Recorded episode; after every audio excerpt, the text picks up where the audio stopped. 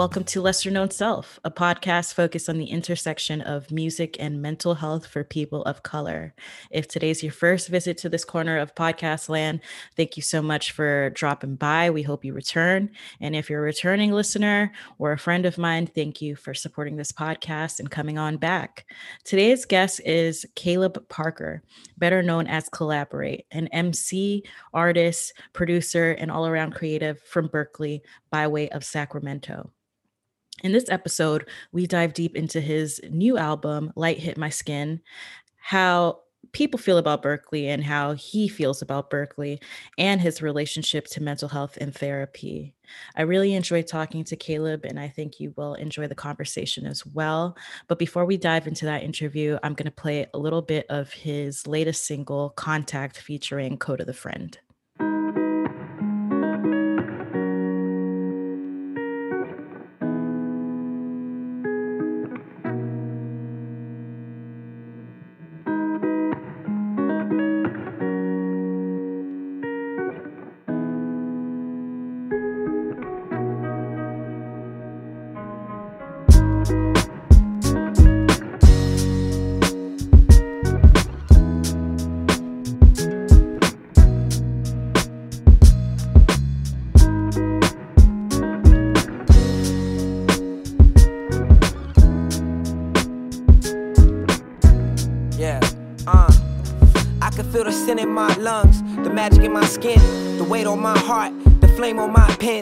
Chip on my shoulder that's stacking on 10. The blunt in my hand helped me run from my friends. Oh, you got a problem, that shit happens often. Shouldering that, trying to chase my dreams, it's so exhausting. And I got haters acting like they ain't shit in they closet. Well, since we here talking, I'ma empty mine out. Let's visit my house, no words really spoke. Just me and Auntie working to dig ourselves out of holes. I wake up every day and roll what I got left. And if I'm all out, I know there's some on her shelf. I know that's fucking low, but fucking low is where I'm dwelling. I gotta make it now, cause if I don't, there's no telling. I was 24, still sleeping on floors. Sneaking girls in, still peeking through doors. They say I'm slated to make it, that's not on this bank statement. But I never even hit them real men, stay patient. I've been here five years, grinding harder than you think, man.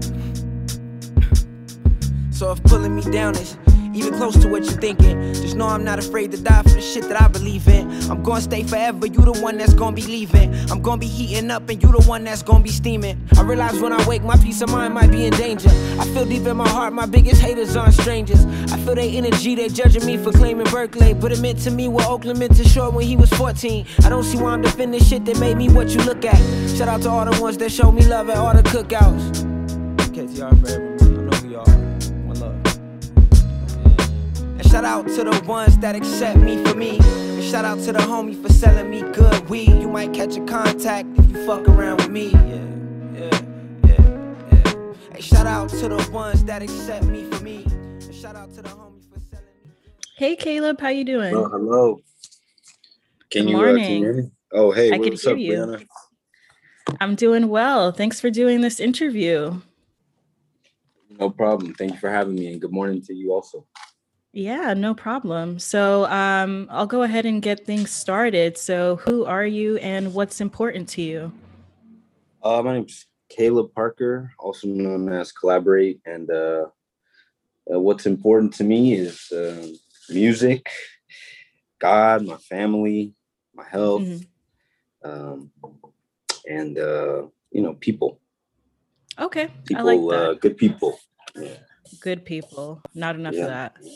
So, how, right, right. exactly. How have you been? How did COVID 19 slash 2020 change things for you? Uh, it was. I've I've been okay. Um, I've I've definitely gotten better in some areas and uh, had to rebuild in others. Like, um, I guess I've I've been solid. I've been with my family. Um, health wise, I've been cool. None, nobody that I've none of my loved ones have caught the virus or, you know, um, suffered from anything like that. So I've been very blessed on that front. And then um, as far as you know how how it's affected me it's affected my creative process and sort of my social basically my my life my Mhm. life completely um, everywhere else except my health i've been fine health you know covid-19 slash 2021 whatever has has not impacted me um like itself as a virus um yeah. more so like the cultural and social changes have have definitely like impacted my life more. I, I hang out with my peers a little less. I obviously mm. don't get out and do you know concerts or things like that but um yeah. in the in the positive it has uh, forced me to sort of look like turn inward and and and to um sort of like sh- shine that flashlight on some of my own things and, and and look at what what can like make me happy how i can be happy being mm-hmm. with myself instead of by myself what kind of music i want to listen you know doing stuff that i really truly want to do. So it's been some good and that way getting more in touch with myself a little bit of bad and losing touch with the social aspect of being a human and then yeah. um, blessed though you know realizing um health is wealth and, and having that you know? So that's that's absolutely a little bit of good a little bit bad a little bit in between. Yeah. Yeah i feel like that's a good point. Um you recently did an interview with Uproxx, and you said that you've grown a lot as you know a, a brother a son and you know the different relationships that you hold with people. So yeah. in what ways do you feel like you've grown personally through the pandemic? Uh man, i would say like to be more specific on those, I would say, you know, I was I've been living with my family, with my mother's side of the family mm-hmm. during the pandemic. So I've become like a more uh more cognizant of my of how my uh, career and, and the moods that come with it affect people. I've began to read a lot more with with the new mm-hmm. like time that I've had. Um, I've strengthened my relationship, my my spiritual relationship um, mm-hmm.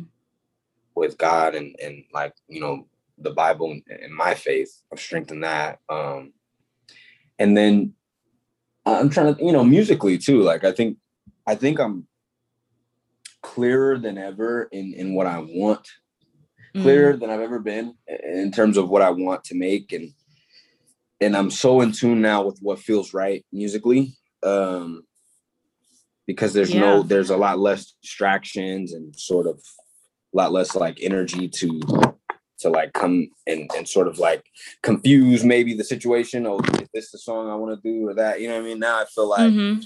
I'm at home all day with it so if I don't want to do it I'll just skip to something else you know absolutely uh, if I don't if I don't want to make this so I've, I've become a little bit more decisive you know I've just yeah. grown in uh in in in in ways that seem sort of like small, but I think you know in the long run, in the future, they're really gonna have an impact, you know, in, in a good way. Oh, for sure. And I mean, like, even in just we'll we'll talk about this more a little bit later, but um, even just this album that you just put out, I feel like you can tell that you you clearly not to say like you never had a vision for your previous albums, but I feel like this one in particular, I feel like you're seeing yourself come into your own creatively and we're getting to see you have a vision and getting to execute on that and i think that that's super cool. Sure. That's that's that's awesome to hear. I was uh yeah. I, I gotta admit sometimes i watch uh youtube reviews or something like that on my project and it's good to hear that because i felt i watched these guys a couple couple nights ago and they're like man get it together. I was like, oh, oh God, no. I, mean, I, gotta, I think click off this.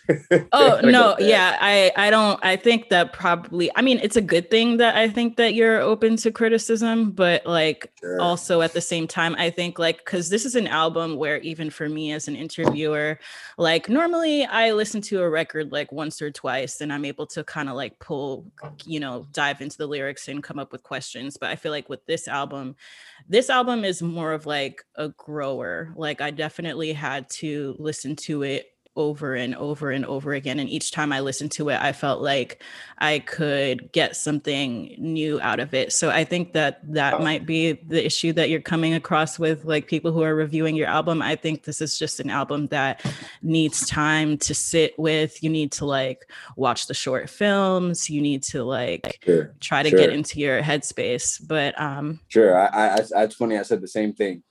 I was like, mm-hmm. you know what? I think it's more like it's probably just a little different than a lot of people get from me. But yeah, but that's that's that's nice to hear. Uh, yeah, that's, that's, what's up. That's what's up. No, Appreciate for sure. You listening that many times. Too. Yeah, yeah, no worries. Um, so for those unfamiliar with you, can you tell us a bit about your journey as an artist, like when you started writing and and how you've gotten yeah. to where you are today?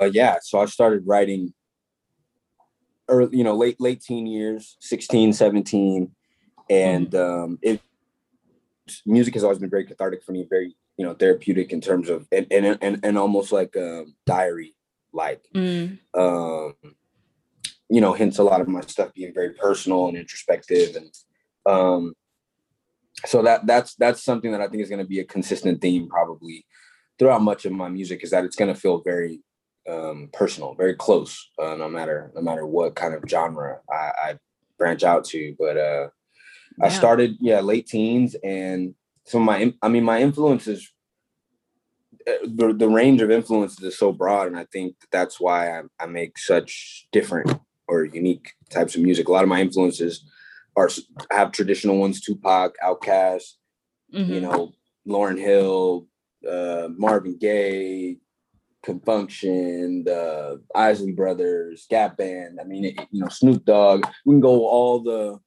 traditional Prince, Madonna, Run DMC. We did all the traditional artists, and then there are other influences of electronic groups, um, Aphex Twin, rock groups like LCD Soundsystem, mm-hmm. groups like Little Dragon, um, Shlohmo, uh, instrumental. So just music is like like um, truly like the the the thing you know like i said i've been working on my faith.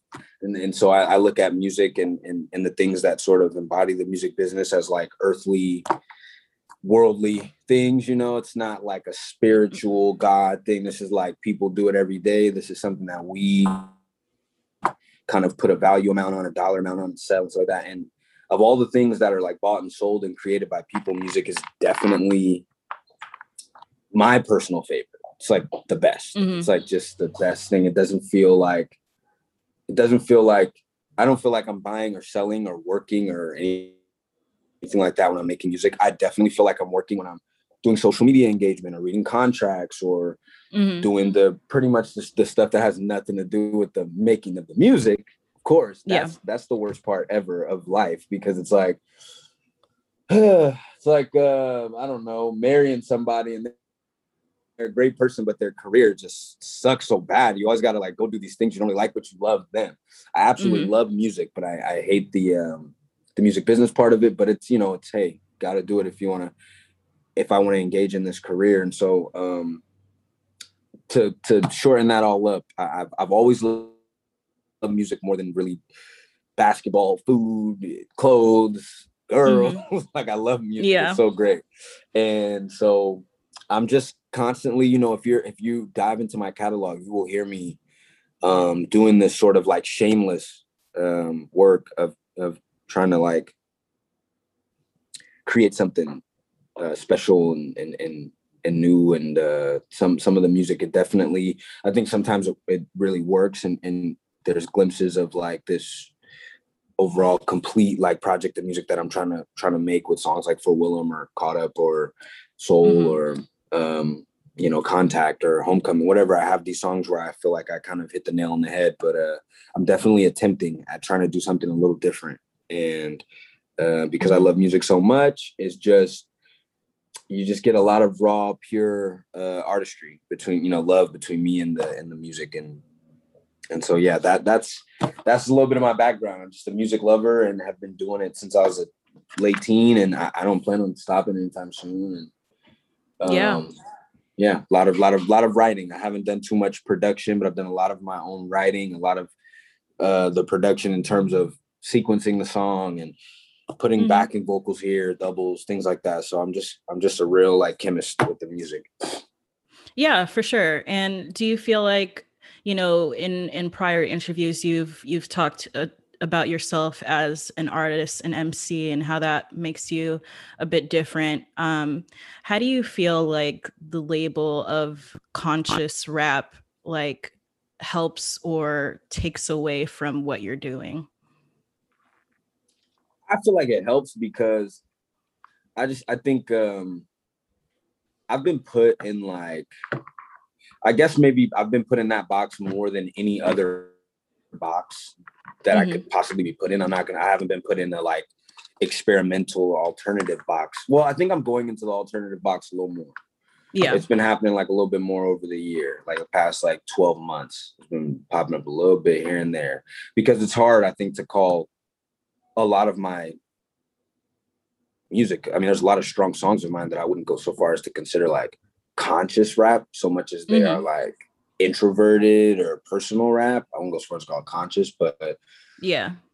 I mean, I guess, bro, I guess any black person, like, I feel like any black person who's like openly eloquent or purposefully like smart or wise or any anything, like, you're always gonna get put in this like smart nigga or like, you mm-hmm. know, spoken, outspoken. You always are, you know what I mean? You're never just For like sure. this well you're never just yourself yeah like paul thomas anderson is a director of like a lot of great you know they ne- they're never gonna be like he's this like woke conscious director you know he's mm-hmm. he's they just call him a great great you know artist and I, I mean I maybe I haven't read enough press about him but um it certainly doesn't seem like he gets put in some like box whereas a white filmmaker he is like consciously it's just like mm-hmm. nah bro like you just you just telling stories that are um pertinent or that that matter to you um and, yeah. and that in, in itself is a case study and and, and sure. individual you know individual case study and so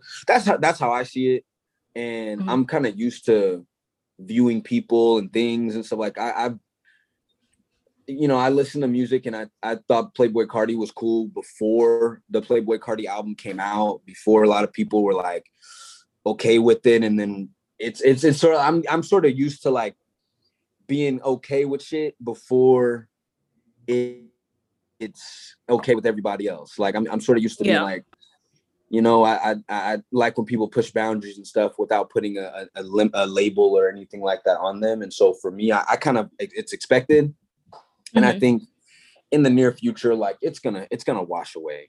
Um, oh yeah, I I, I feel like we're definitely away getting closer to that. I think that people are realizing through like personal advocacy that black people have to be so many different things to so many different people and sure. to that point we also have like a wide variety of interests and just because we're black doesn't mean that we don't listen to rock music we don't listen to uh, these other facets of music that we've created um, and so i think that we're getting closer to like blending those lines so that like kids i think our generation is the last generation of kids that have to be like oh you're weird for listening to that shit like Word. i don't think that kids coming up any further will have to deal with like having to have like identity issues around their interests yeah. so yeah and i and i and i like hope for that you know that's my goal i feel that like there's um it's gonna sound a little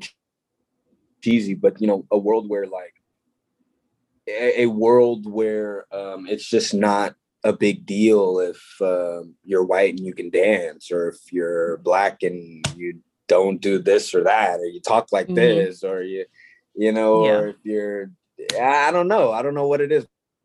For but sure. like right now we live in this. It's like a click, you know, like a clickbait or like a, you know, like what's the what's the thing sort of what's the like taboo two taboo things sort of put together? Like look at this black kid with rock esthetics mm-hmm. wow exactly. that's crazy. That's wacky. Like what's going on over there?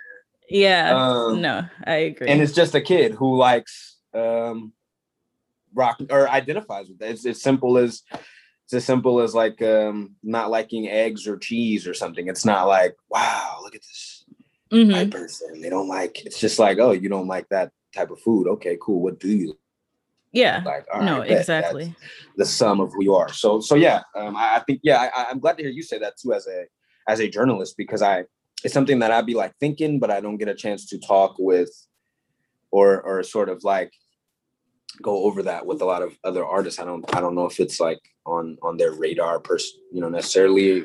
Oh yeah. But anyway it's I good mean, to hear you say that Yeah, I mean, for sure. And I've talked about it on the show. Like, I grew up as a quote unquote alternative Black kid. So I have a lot of feelings towards um, what that means, like, in terms of as it relates to your personal growth because i definitely feel like being labeled like as a person that doesn't even listen to music like everybody has to deal with labeling. I think like when it comes to music it becomes more prevalent but like those those issues don't go away and even rappers or mcs artists have to deal with that um it's just on a larger scale. But let's dive straight into the album really quick. So, you put out an album titled Light Hit My Skin. What inspired the title and what does it mean to you? Uh, the title was inspired by some uh, the song "The Madness" on the on the album, and uh, we're just sitting in the car listening to. This was maybe last so last summer, last uh, last January, um, and we're mm. sitting in the car riding riding around LA. Um, and that that line just really stuck out. And so we started like talking about it, like, damn, would that be a cool like title? Mm-hmm. Um, thinking like, does that shit make sense for you know what I mean? Is it, is it a cool statement, but also does it make sense?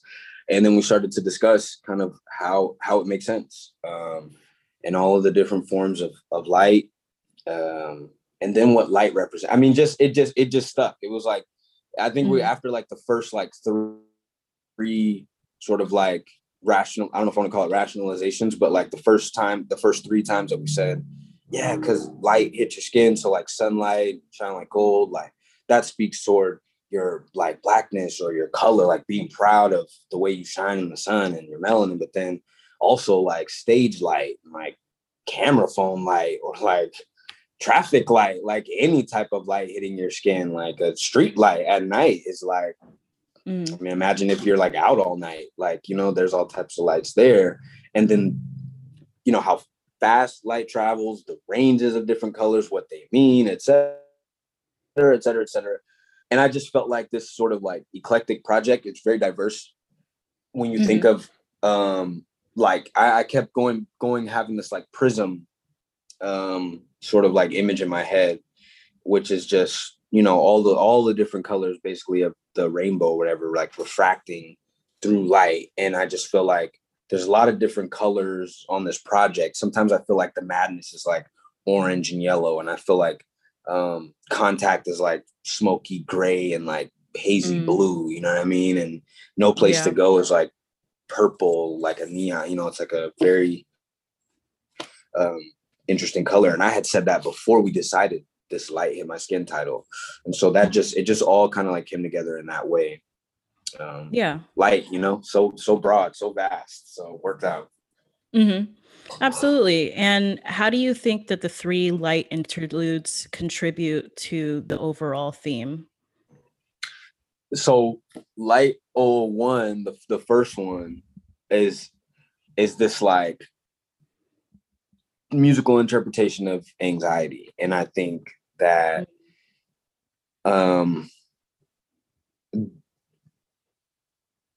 personally i've i've gone through tons of like anxious experiences as an independent artist and as an independent person like going out into the world and trying to take care of myself from 18 and um mm-hmm. and then just living in the modern world like social media comparison money mm-hmm. and in money envy or wealth status envy all that kind of stuff i think that makes you i think we just can get very anxious and then also the um just the amount of like things that we see talk about feel all day so like light 001 to me is like bottling up all the anxiety so when i listen to the first five tracks of the project Clico Shower, which kind of doubles as like a personal track, but also an interlude, or excuse me, an intro. I always mm-hmm. like try. I, I, just believe in the first track when the project comes on. Fuck, fuck all that other shit, man. Make it tight. Whether it has yeah. to do with the story, you know, make it tight, make it fun, and and in, interloop it with like interloop it whatever with the with the rest of the album. Sure, it doesn't need to sound like a, a completely like by itself, but I definitely think you should take all these feelings and things and stuff and make it fun. And then when I go for you know from there to homecoming, pull up. I mean, pull up is literally about you know like wanting someone or or needing someone something finding that someone or something that you can sort of like when you when you I fainted one time on a train. like on a, I was like on the metro train and I fainted because I, I, don't know, mm-hmm. I'll be I fainted. And I fainted mm-hmm. one time on a train and I was on a train with this girl. We wasn't even dating. We wasn't even like romantic or anything. But when I fainted, when I woke up, I felt like, yo, you was you had my back. Like you really had my back. You really made sure, like, yo, you was like, watch out, watch out, I'm touching him with some water. Like, and mm-hmm. so for me, it's like I just get all the way, all the way up to we make. And when I look at light 01 is sandwiched right in between enemies on my side, which is sometimes, you know, I could be my own enemy. We could we could all be our own enemies.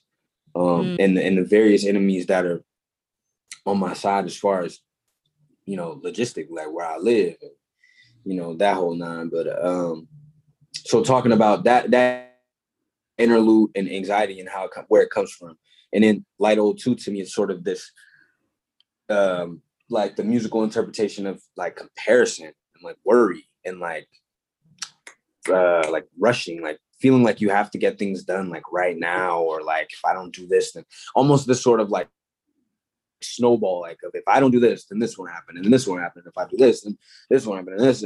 And I, I mm-hmm. like wrestled with a lot of those like feelings, um, like making this album. And then when COVID hit, it was funny to even just listen to some of these interludes. I was like, wow, man, it's so crazy. Um, mm-hmm. Because they are feelings and stuff that. Go, go they, ahead. I'm, I'd love to. Sorry, but I I mean to cut you off really quick, but like listening to the interludes, I feel like, well, first of all, the title or the concept of the album is so layered and like inter- open to interpretation, but the interludes as well. That's why I was like so um, interested in hearing like your perspective on what the interludes mean because um, I think that they can mean different things to different people.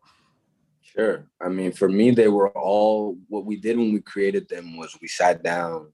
Me, uh, Willem Ardui, he's a producer I've been working with for a long time and uh, we sat down and we just like talked about like I just like read him all these um, things I had I had actually written these things out like what I, I I wrote down the musical interpretation of anxiety and all these words that I felt like so the sort of like arpeggiating um, that little synthesizer like dun dun dun dun dun dun dun, dun I, mm-hmm. like wrote I told him I was like I feel like sometimes it's like you can feel like spikes you know pokiness throughout your body like it just kind of like it's so I, you know, I really tried to like just take my feelings and turn them into music. And Willem, Willem was great um, at that. I actually don't think I would have been able to do that my individual self. I don't think I have as much production experiences mm-hmm. as Willem, and he helped me with all three of those. And so I, I, I realized too that they could be like, like my one, the one regret that I have, and I don't even like to have regrets, but truly as an yeah. artist, I love music so much that,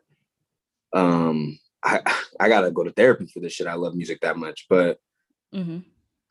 I I just wish that there's a part of me that feels like Light 003 is this interlude that makes everything like better and mm. makes it. Sometimes I tell my brother, I'm like, bro, I don't know where you got the lyrics from, but when I sing it, because my brother is, you know, my biological brother, Cash Campaign, is singing that, uh, singing that interlude, and and um, I say, I don't know where you got these lyrics from, but it feels like all of the like pain and worry that was above track track 12 mm-hmm. is gone by the time I finished Light 003. And now I'm just sort of like having this sort of like washed away experience with yeah. what you want, kind of running away with love and the girl and, and then Untitled kind of opening up and being like um romantic and shit. And then in in the madness, having this sort of like kind of face to face confrontation with it all. It's like I might love the madness, I might have a vision for all this kind of stuff, but I, I know I want to go this way instead of that way, and um, so I'm pushing towards that way, you know. Um, mm-hmm. And it all it all it all made sense to me, and so I the only regret that I have is like I do feel that I, all of the stuff that I went through in COVID after the album was recorded like the album was done being recorded in 2019 2020 like February. That was when we were wrapping up the last recordings. Yeah. COVID happens in March. I go through a lot of stuff. By December of 2020, I feel like a changed individual, like a changed person. And I like in terms of I've I've learned the antidotes for a lot of these like things that I've gone through. And mm-hmm. I sort mm-hmm. of wish that I had time and not been trapped inside of like a house and limited to hanging out with two or three people at a time and sort of like had the normalcy of, of like going into a studio and talking about these things and turn and then computing them out into something and then kind of going back and and just allowing it to flow to maybe get that sort of that real that that realization that I came to at the end of 2020 of just understanding sort of antidotes to all these like problems. But I'm excited to sort of explore that now with my new yeah. shit in, in in in the near future. Like I'm I never stopped making music, but that's mm-hmm. just one thing I wish that I feel like, ah, you know, I wish that time, that time would have been so crazy. Everything would have been going so left and right. Yeah. I think it would have been a little bit easier for me to take all these feelings and thoughts, put them into a place, and then get them down somewhere on some music and figure out how I'm going to make it fit in this already 15 track, 16 track project. But I, you know, at a certain point, it was like a little too much going on, man. COVID, and we got to get mixing and paperwork and get the shit uploaded, shoot a videos. Like, you know what? Mm-hmm. This project has everything, you know, that I need to say for it. Um, and I'm I'm looking forward to like sharing with people on my next work, like what I've what I've learned in the last, Absolutely. you know, year and a half or so. Yeah, I mean, I feel like that's something I think about as someone who's not putting out music is like every album or EP or whatever the release is is is just like a time stamp of where yeah. you're at at that at that period of time and that can be really uh, beneficial and rewarding, but it can also be a little bit trapping in in some ways. So it's interesting to hear like from your perspective how like the addition of time and also growth has changed like how you feel about certain things and in many ways you kind of answer your own questions or like your own problems that you're having so sure. that is dope so um, you talk about uh, Berkeley on Contact and people kind of giving you shit about it. What do you want people to know about Berkeley?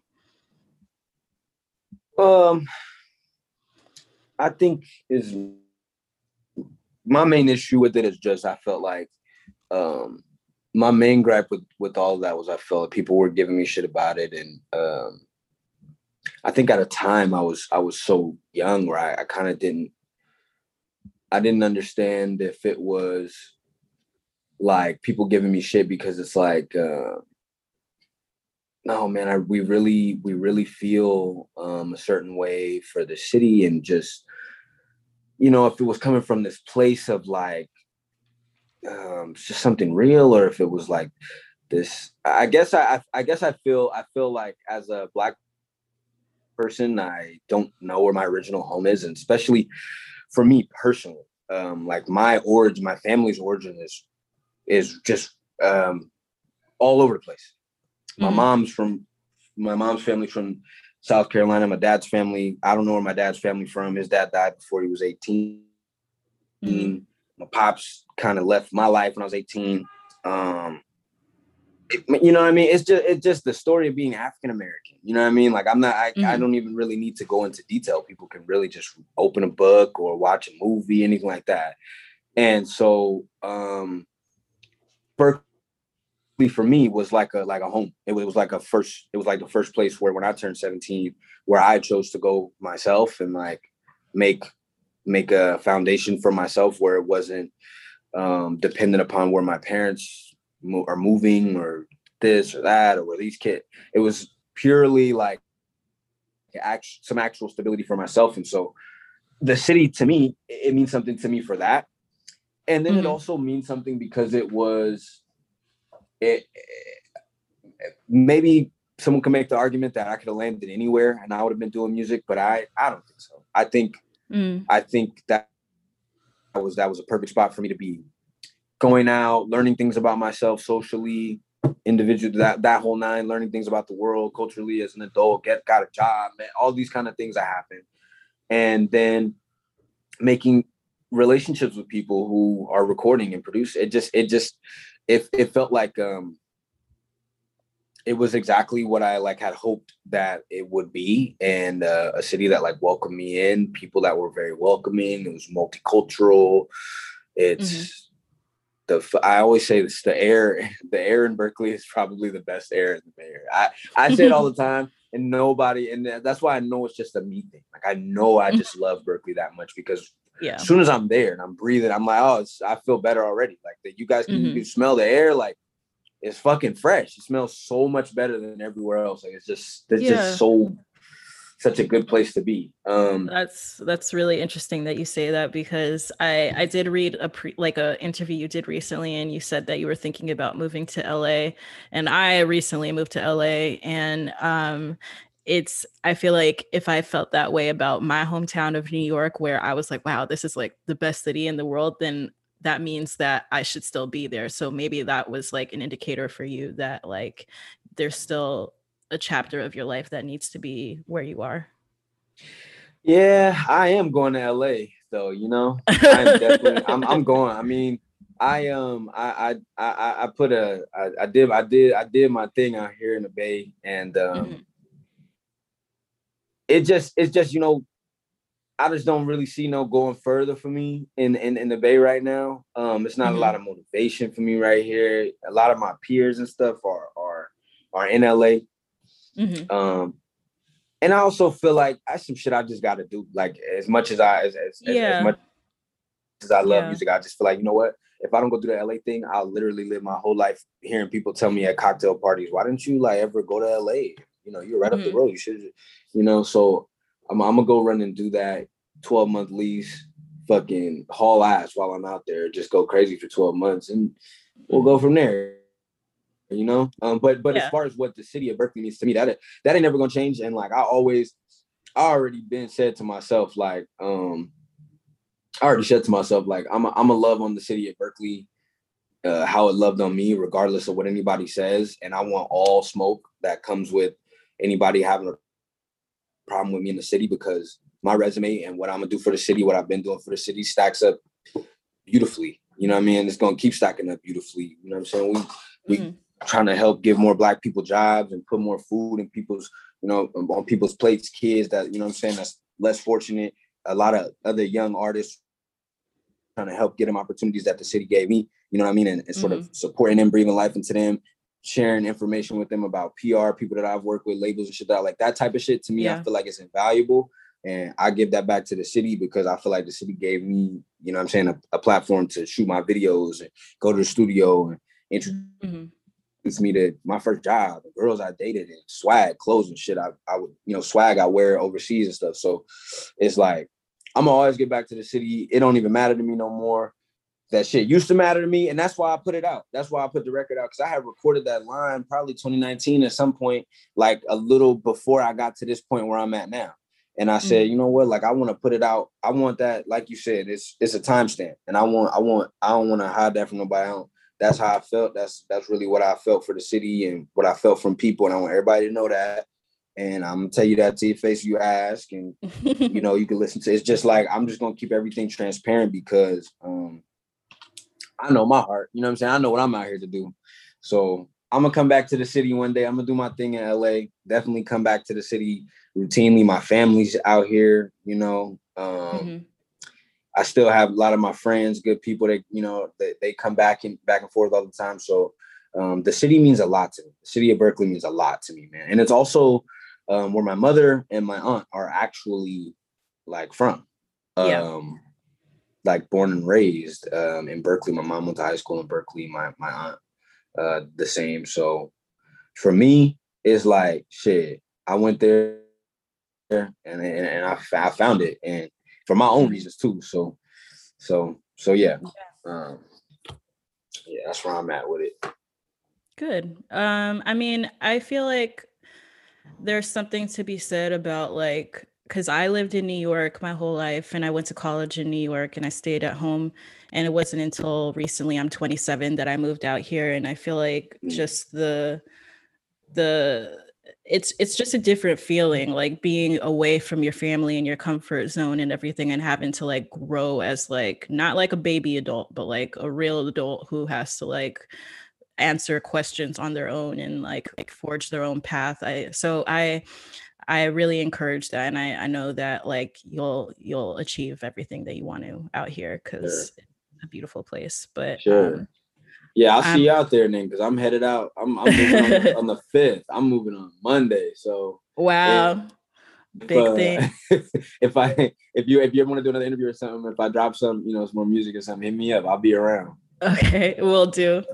Um, I'm gonna I'm gonna quickly take it over to the mental health section really quick, and then Ooh. I'll I'll let you I'll let you go. But um, what's your relationship to mental health? And feel free to get as personal with that as you as you want to. Yeah. Um, what does your journey look like? I know you've spoken a bit about anxiety on the record, so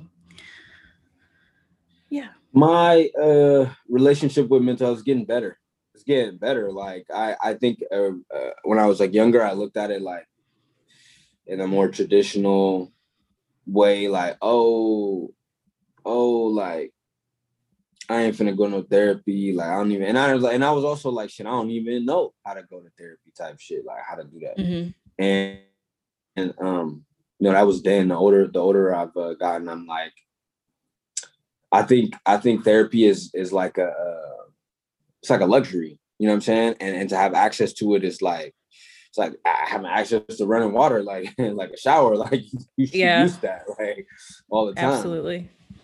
Um, fuck around and get cholera or something. Like you need to you need to use this modern advancement. This is beautiful. You go talk to someone and it's their job to be unbiased. And um, mm-hmm. I've I've done um, a few therapy sessions I have not stuck with it as uh, as like a lot of stability in my life has has like prevented me from keeping a structure um, mm-hmm. and keeping consistency with it. However, I do believe in um, addressing like issues, and I'm very honest with myself about what I'm feeling. I try to I try to basically listen and do things that are like like listen to podcasts that can be therapeutic, read books that can be therapeutic, have conversations mm-hmm. with my mom, my siblings. Like if I'm not gonna go to therapy, um, I really try to like open it up and, and not just hold it all in because uh, I feel like that I feel like that's the the culprit of like any any like major problem that I've ever had on the mental health side is just like kind of holding it in and hoping that it solves itself with time and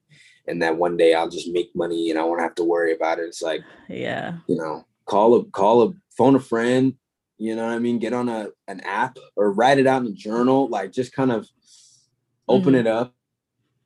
And I, I've been doing that, and I think I think that's just been really important for me, like just addressing and being like completely honest with myself about what I'm feeling, what I'm going through.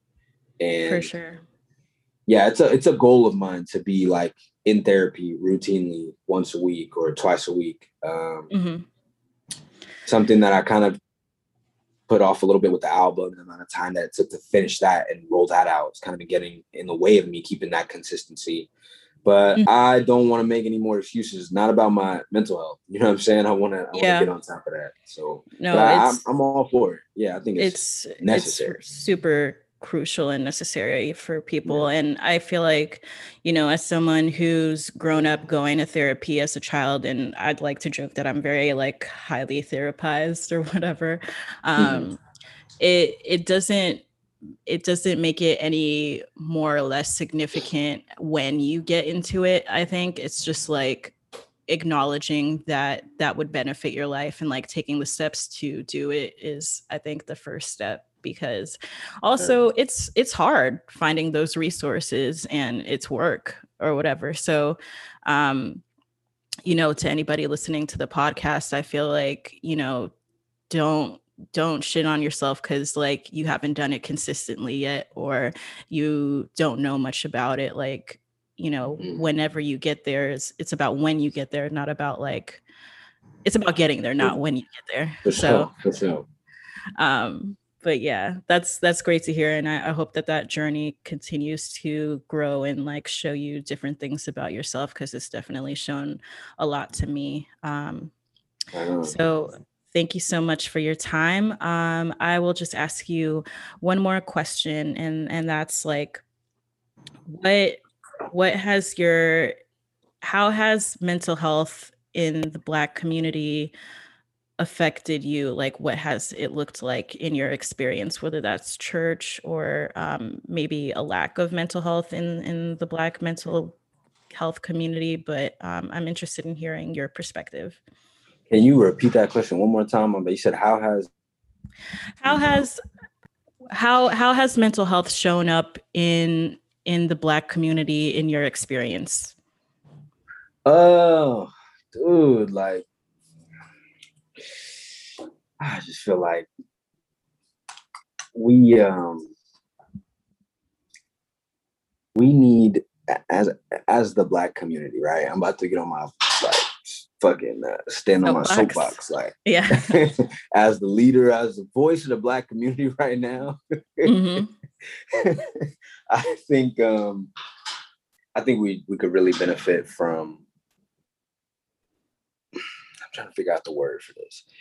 I saw one time on Twitter that um, many there, there are a lot of people of color that live in like toxic like home environments and they have to like defend themselves at home like mm-hmm. from toxicity like they have to protect their peace and i think that like systematic generational disenfranchisement and like segregation and um yeah, I mean, displacement like systematically can really like cause a lot of um bad. Like it's it's it's it's like uh, resent you know I mean? It's like it's like the same thing that can happen for like a, a kid if they're not get you know if they go long enough without getting like the love they need or something like that that grows into resentment you know? They say abuse becomes the abuser. So it's like people who are put through you know trauma and torment they kind of pass that on and, and along. And I think my experience with mental health primarily or, or, or, the majority of my experience with mental health has really just been like trauma. Like i just really see a lot of um a lot of my elders mm-hmm. even like the good ones quote unquote you know what i'm saying? Like the ones yeah that are like homeowners you know have careers you know spiritually intact and morals they got all this stuff that they tell you to get like to be a functioning American, you know, they still are like because and it's like it's like almost almost like I can see it on them because I can see it on me. I can see like the trauma that I've either gone through because of my, my lack of familial structure at a time or whatever. And it'd be crazy sometimes because I'd be sitting there maybe talking to somebody 50, 60 years old and I'd be like, bruh, I can see the hurt 12 year old mm-hmm. on you. Like I can like see yeah. that I can see how that has grown into a like bandage 63 year old but you're mm-hmm. still that it's still there if you took the band-aid off it would still start bleeding like mm-hmm. you're it's still there you haven't gotten it sewn up you've been putting like robitussin on it for like 40 years yeah. and because maybe it's a it's got a like weird cultural distinction in our you know, in our race to go to talk to a therapist or to say like, I think that my parents were, you know, toxic a little bit in the way they raised me, or I think the things that we learned and that we were in, that were instilled in us for 18 years, some of those things were wrong. Like I, yeah. I think like that that's that's my relationship with it um, right now is that I I think the young generation I think we're we're really confronting mental health because I think that we have to sort of we have to do it. I mean, like we mm-hmm. with all of the content and just meet the the content, um, you know, propaganda, patriarchy, all these like things that are happening right now, and it seems like it's almost like everyone's fighting for this like uh, like a like the like the stick, the control, like who's gonna come mm-hmm. out of you know this COVID thing and who's to be like, wh- which way are we to be going? And um, I, so I feel like, especially young people of color, we all have to confront our our mental health issues because we actually cannot thrive in the game as it is today without that yeah. kind of stuff um, being checked. With so much access to who you are, people can see you, your ex, your girlfriend, your clothes, your mm-hmm. closet, your your drafts, your tweets, your like they can see everything, your old stories, your Friday night parties. So you really have to check this stuff because like when people come for you, you got to know who you are and what you are and where you, yeah. you know what I mean? And I think mm-hmm. our our um elders had a little bit more of a luxury of sort of like hiding in plain sight or just things just not being discussed. Shit just wasn't addressed. You know what I'm saying? They just never talked about certain shit. It was just like, well, that's that's all we know, and that's how things go. Mm-hmm. So that's what we're gonna do. And I definitely just want to see not only for older people of color, but really all people. I feel like the, the era that I live in, right? Like gay people are just walking around, living life, eating, singing, dancing, praying, loving, just living. And mm-hmm. I think like in the 60s and 70s and 80s, gay people were like sad and closeted and worried and, da, da, da. and it's like that's traumatic, bro. like that's mm-hmm. traumatic. To if you were born in the 70s or 80s and you're gay and now it's 2020 something, you lived 30 years of your life in like mm-hmm. hiding, you know? Um, and you learned, like you learn how to like you learn how to exist like that. You you accepted. You said, okay, this is how I gotta be. So I just think with mental health, I just want to see in the black community, I just want to see people like a lot of the taboo mental health things be like discussed and addressed and mm-hmm. and maybe like certain things that may have spawned from slavery and segregation being unlearned. I still see like old slave ways of elders talking to each other and stuff like that. My family, or you know what I mean, referring mm-hmm. to each other, or it's like it's like, damn, that's like you don't realize that that's a put down. Like what you're yeah. saying to that person's a put down. Like it's not. It's like a put down, and you're mm-hmm. making it. It's funny because it's funny because it's not funny. It's like an actual put down you know, it's like the same way that people used to call people fags in like 2003. It, it was like, it's a real put down. It's mm-hmm. funny because it's like, risk, you know, you're not supposed to say it, but it's also like really hurtful to either actual gay people or somebody who's struggling with their sexuality, et cetera, et cetera. It's like mm-hmm. calling, saying this to somebody, calling somebody dumb or saying this kind of like, you know what I mean? It, it sounds like, oh, we just say that all the time, but it's actually like yeah. a put down. And maybe it came from our former masters calling you dumb when you mm-hmm. did something wrong instead of like talking to you like a human. And now you talking to somebody like, you know, uh, three fifths of a human. Like, mm-hmm. so that that's all. That, that that's really where I'd be at with it. Um, I just think we could really address a lot of former, you know, old issues or wounds that that we've just kind of banded to keep mm-hmm. on going, to keep fighting in this country, to keep making it, to keep to stay alive another day and put my kids through college pay my bills, yeah. get a house. I think for sure we've gotten to a point. Yeah, we can talk about that stuff. So yeah absolutely i and i feel like it's a learning curve for the older generation but um i think that more of them are turning are are becoming more open to it than they were sure. prior sure. um so that's beautiful so thank you Definitely. for all of that caleb yeah thank you for thank you for having me Brianna. i appreciate it. Yeah no problem. I wish you the best on your move and i hope that people will continue to enjoy the album and we'll all look out for what's next for you. Thank you and uh i'm excited to see where it goes to. Uh you might see me out in la sitting on the street somewhere eating a burrito. You know that's okay i'll come through. Do a little right. Millie Rock real quick. Where it was good was good talking yes. to you, and uh, have a good rest of the day. Wish you All the right. best with the podcast as well. Thank you. All right, have a good one. All right, you too. Peace. Bye. All right. Well, thank you to Caleb for being my guest this week. I certainly enjoyed talking to him and learning more about the album. The album is incredible. Go ahead and stream it if you haven't already. It's called Light Hit My Skin.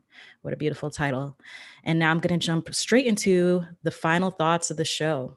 And my final thoughts have to do with obviously the pandemic because we're still here, um, unfortunately, though the light is at the end of the tunnel. Um, we've heard a lot being said about how the coronavirus is a collective trauma that is occurring to all of us at the same time, which is relatively unprecedented and has been a wild ride, as you will know. Um, but now we're seeing a lot of people getting vaccinated. We're seeing things open up again. We're seeing concerts come back. We're seeing employee employers ask their employees to come back to work. And um, I think that we're going to see the second part of what that trauma looks like because when you ask people who have been cooped up in their homes for and scared of the world for over a year to re-engage of course that's exciting but it's also such a time of anxiety and fear and weirdness because you don't know what the future holds and everything is kind of in limbo. But what i want to leave people with is that like I said, this this is all this hasn't really been done before. All we know is how we feel, and how we feel is valid. So, however you feel about a return to normalcy, you're entitled to that feeling. And I think that this is a great opportunity to assess what your life looks like previously, what your life looks like now, and what you want your life to look like in the future. Because this is a great time period to actually make strides towards having the life that you you want and not just kind of going through the motions. So I hope that had or I hope that gave you a piece of solace and I I full heartedly thank you for listening to this podcast and this episode in particular. Um, please support the show by subscribing and leaving a rating on iTunes. We're on um, Instagram at lesser known self. And I hope to return with more episodes in the near future. Um, but for now, take care, keep an eye on your energy and your mental health, and be well. Thank you.